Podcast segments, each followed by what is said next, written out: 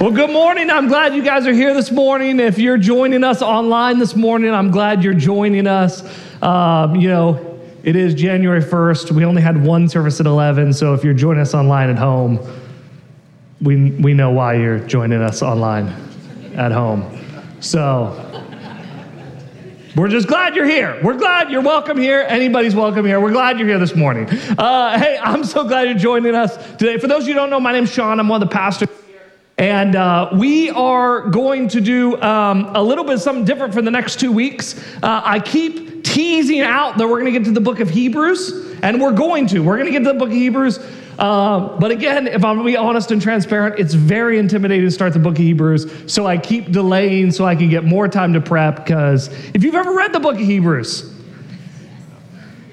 it's like, what are you talking about, right? So that's just me being honest. Anyway, so, um, hey, so, uh, but before we do, a quick announcement for you is that we do this thing around here called Rooted. And uh, if you haven't done Rooted yet before, uh, you should get yourself signed up for Rooted. It's ten weeks, so it's a significant commitment of your time. It's ten weeks, but it is the best way to get connected around here. It's the best way to uh, find a place to serve, to grow in your faith. Um, if you give the ten weeks, if you invest in the ten weeks, uh, there's nobody that's gone through it that's given the ten weeks and then been like, well, that was kind of a waste of time, right? It's awesome. It's really great.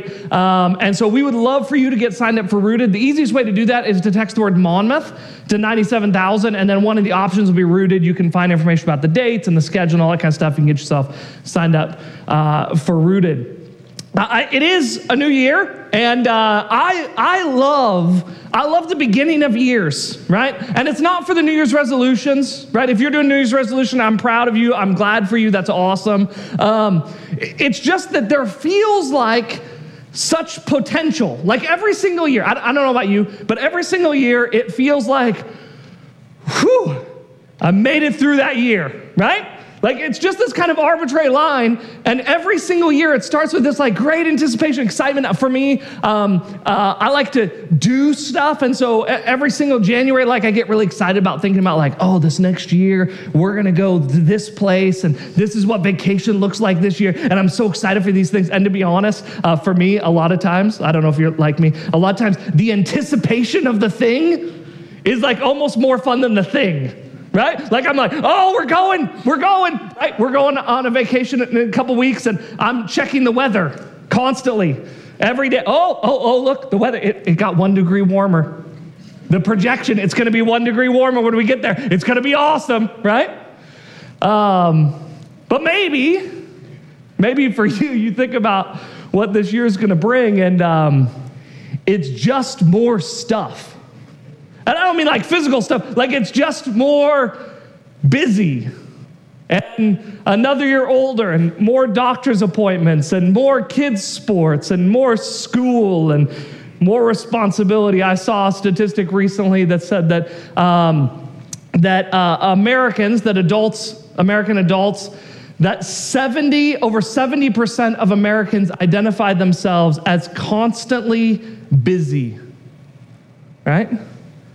Constantly busy. And maybe as you think of twenty twenty-three, it's maybe even just like a little bit of a weighty thing to think like, there's just going to be more. And the decisions that have to be made. Maybe there's some really big life changes that are happening in twenty twenty-three. And you already know that they're coming. And it just feels like more. There's this passage we know, we've, we've read it before. You've probably read it before. Matthew Um, eleven twenty-eight is what my note says, but I think that's the wrong reference. Oh, no, it's not. There we go. Matthew eleven twenty-eight. It says this. This is Jesus speaking. He says to me, "Come to me, all who are weary and burdened, and I will give you rest." And I wonder, as we start this year, how many of us, after another year and with another year looking forward, just need a little bit of this rest? I wonder how many of us have been accumulating burdens and weariness. You know, I, I listened to one guy talk one time, and he said, um, the thing about life is that most of the time, the things that happen in life aren't that monumental. Like sometimes there's big significant things, there's deaths, there's divorces, there's disease, there's these big things that happen in life and those feel really weighty. But he said the hard thing about every year passing is that every single year there's like these little things, right? And he says it's like, it's like just taking like a little stone from the river and, and holding it. Right? And, and, and you have this thing and you had this, you know, horrible weekend. You had this car breakdown, these, these relatively small things. And, and you hold them. He said the problem is, is when we start holding more and more and more of these stones, and then we hold them for months and years, these things that in the moment felt very light begin to be things that feel like great burdens weighing down on us. And I wonder how many of us could use a little rest. To think about what it looks like to find rest in Jesus, I figured we'd start at the very beginning. Um, you, you know the passage, it's Genesis one. Uh, let's look at it. It says this, right? This is the way God created things to be. So it's this great poem, song, right at the beginning, and it tells us this image of how God created things to be. And so it's always a really good place to ground ourselves. It says this, in the beginning, God created the heavens and the earth. The earth was formless and void, and darkness was over the surface of the deep. And the Spirit of God was moving over the surface of the waters. Then God said, let there be light. And there was light. God saw that the light was good, and God separated the light from the darkness. God saw that the light was good, oh, and God separated the light from the darkness. God called the light day, and the darkness he called night, and there was evening, and there was morning, and that was one day. Now, have you ever noticed this? I always thought this was weird. I'm sure you've noticed this.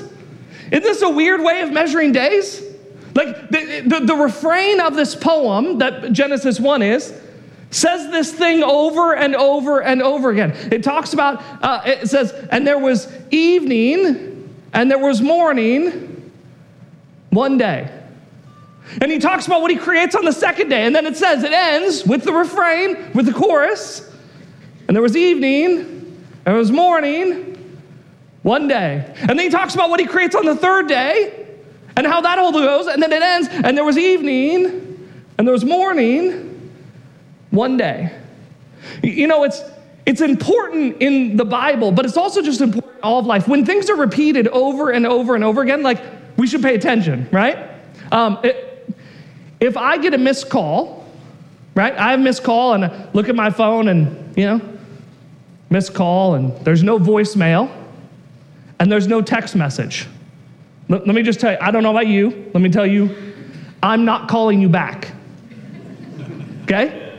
Here's why, here's why. ninety-five percent of the time, is this not the conversation? Okay, hey Seth, what's up? Oh, I just had a question for you, but I figured it out. Don't worry about it. Great. Good to chat with you, right? But if I walk off the stage and I pick up my phone and there's twelve missed calls, do you think I'm calling them back? Yeah. If there's twelve missed calls, I'm like, something important's happening, right? And the same thing happens in Scripture. When God says something over and over and over, he wants us to notice something. You see, in, in our society, in our culture, the day starts in the morning. When we wake up, it's the start of a new day, right? That, I mean, that's even kind of sometimes if you have a prayer in the morning, that may be part of your prayer, that, that God would bless this new day. And our days start in the morning, and they start in the day. There was day, and there was evening, and that was a day. But God's trying to say something really significant and important. In the way he designed things to be, he says this refrain over and over and over. There was evening and there was morning. And that was a day. Here's, here's why it's... Um, think about, think about the context of the first people who were hearing this. The first people who are hearing this story, it's, the, the, the Pentateuch, Genesis, the first five books of the Bible, um, are what's called the Book of Moses. The books of Moses, right? Um, his, historically, traditionally, the Jewish faith believes that Moses wrote the first five books of the Bible. right? And so if Moses is the one who wrote these books and he said these stories, he told the people these things, right, through some revelation from God or, or, or passed down through lineage, however it came to him, right? Where's Moses telling it? He's telling a bunch of people who are now out in the wilderness after being freed from Egypt, right? They've been slaves in Egypt. God calls Moses, burning bush, you know the story. He goes in, he, he says, let my people go, right? I, I don't, he, he says that over and over, and you may not know this, but the ten plagues actually take years to go through, and eventually Pharaoh relents and he lets the people go, and, and they sacrifice the lambs, they smear the blood post over their door for the, the last plague, uh, the death of the firstborn, and he lets them go, and they, they, they leave, and they come to the edge of the Red Sea, and God parts the Red Sea, and they go through the Red Sea, and the greatest army the world ever known goes into the Red Sea, and it collapses, and they drown, and now they're out in the wilderness, right? They're out in the wilderness. And God's trying to teach them when they're out in the wilderness, God's trying to teach them what it means to be his people. And he's telling them that there is going to be something different about the rhythms of their life. You see, for four hundred years, these people had been brickmakers. Think four hundred years. four hundred years. If we went back four hundred years today, like if, if the Exodus happened today and we were the people that God freed in the Exodus, then think about this. sixteen twenty-three, four hundred years ago, for four hundred, sixteen twenty-three, that's a long time ago. Do you know that? Right? They didn't have iPhones, they didn't have internet, they didn't even have Starbucks. I don't know how people survived in sixteen twenty-three. Four, think about the world they lived in. For four hundred years, they'd been slaves, and the only value their life had was in the bricks they produced. God was trying to deliver his people out from the bondage of slavery and from the culture of Egypt. And he's trying to teach them something different, that in this place, in this land I'm going to lead you into, you are not going to be brick makers, you're going to be image bearers. And part of being image bearers is honoring the rhythm that I've created. Your day does not begin. The first priority in your life is not what you produce. You may know this about Jewish culture. They still honor this this way, that, that a Jewish day begins at sunset. A Jewish day begins at sunset. And so you know what a Jewish day begins with? Most of the time, especially on holidays, you know what a Jewish day begins with?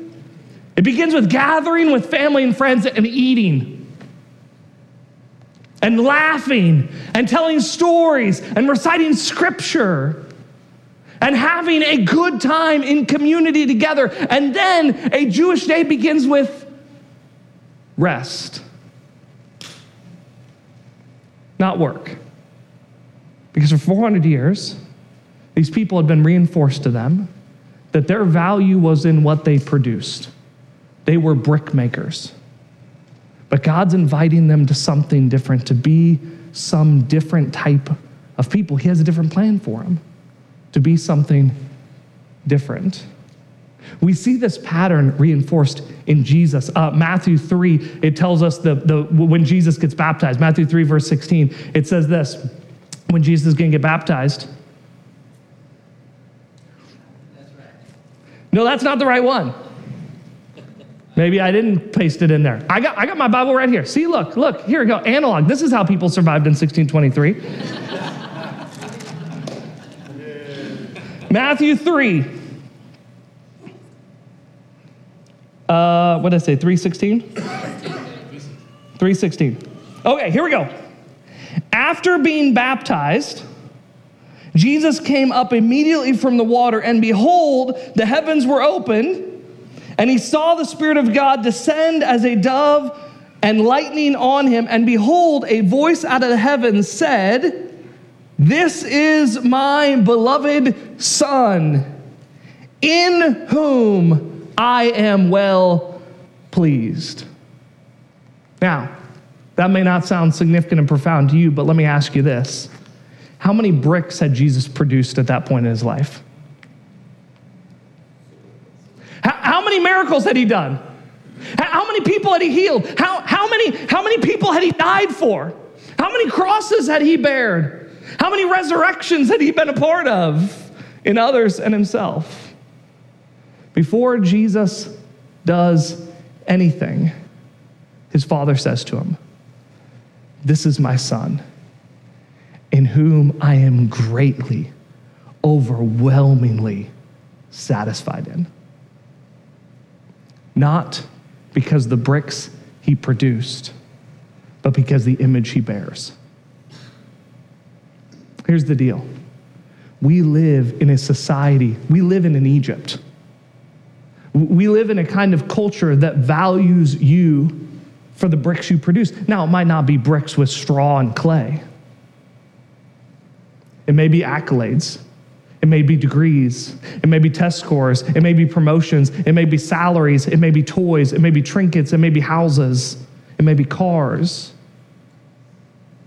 But we live in a society that's constantly pushing us that our value is in the bricks that we make, but we serve a God who is constantly challenging us to be reminded that we are not brick makers.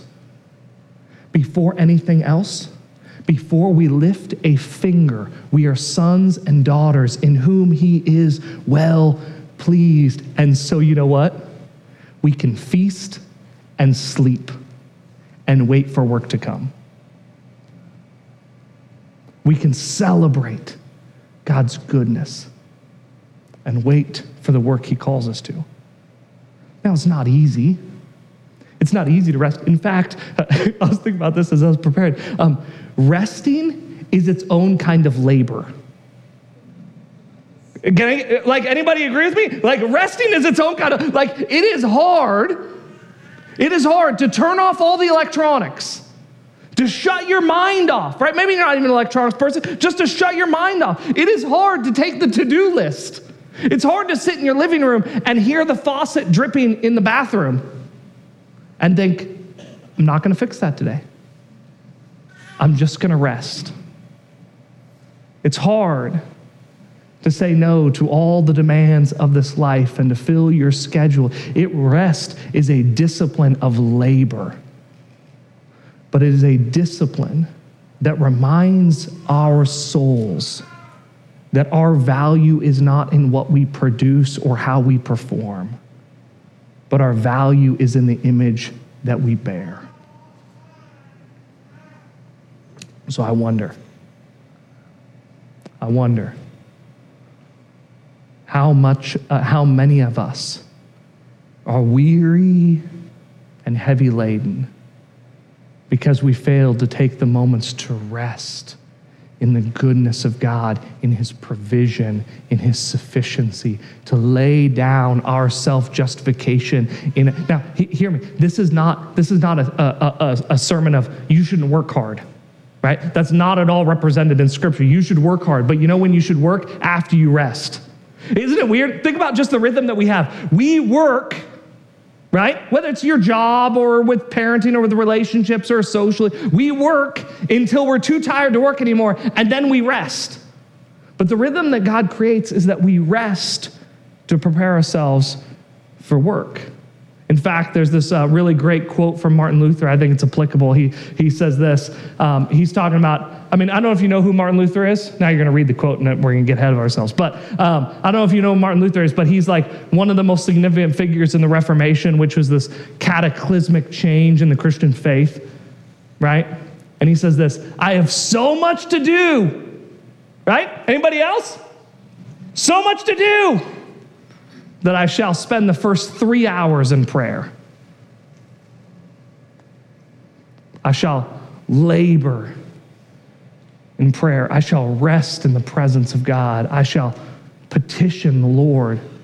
I shall remember his goodness and celebrate his goodness. I have so much to do,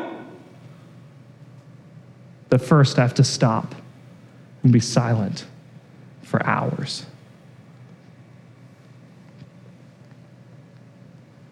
I think that if we are going to be people who are going to find the kind of rest that Jesus invites us to, we are going to have to be people who adamantly, aggressively push against the Egypts of our life that demand us to make more bricks with less straw. And to know that even when we stand in the wilderness and we look out on the horizon and it looks like there's nothing, just barrenness, that we know that the God who spoke and light erupted into his creation, that he is a God who can provide, who is sufficient, and who is able. That what God has done is more important than our to-do. That God's sufficiency and grace and mercy is abundantly, excessively, overwhelmingly more able than all of our discipline, all of our late nights, all of our extra hours, all of our hard work. That our confidence, that our patience, that our peace, that our joy comes not in the bricks we accumulate, but in living in the truth that because of Jesus, the words God says of you, this is my son. This is my daughter, in whom I am well pleased, period. Today, in this moment, whatever your life looks like, because of Jesus, this is my child, in whom I'm well pleased. So what does it look like? What does it look like? I mean, I just want to end today with just a, a couple little practical things. What does it look like to rest? Right? Um, there's this quote, we'll, we'll start with this. Um, it's one of the greatest, it, this was such a life-giving quote for me because um, when I went to Bible college, you know, they talk about Sabbath and rest and all this kind of stuff. And I have these professors and they'll be like, you know, on my day off, I like to read all the writings of Tolkien. And I'm like, what are you talking about? Like that is, that is a kind of purgatory I would never want to endure.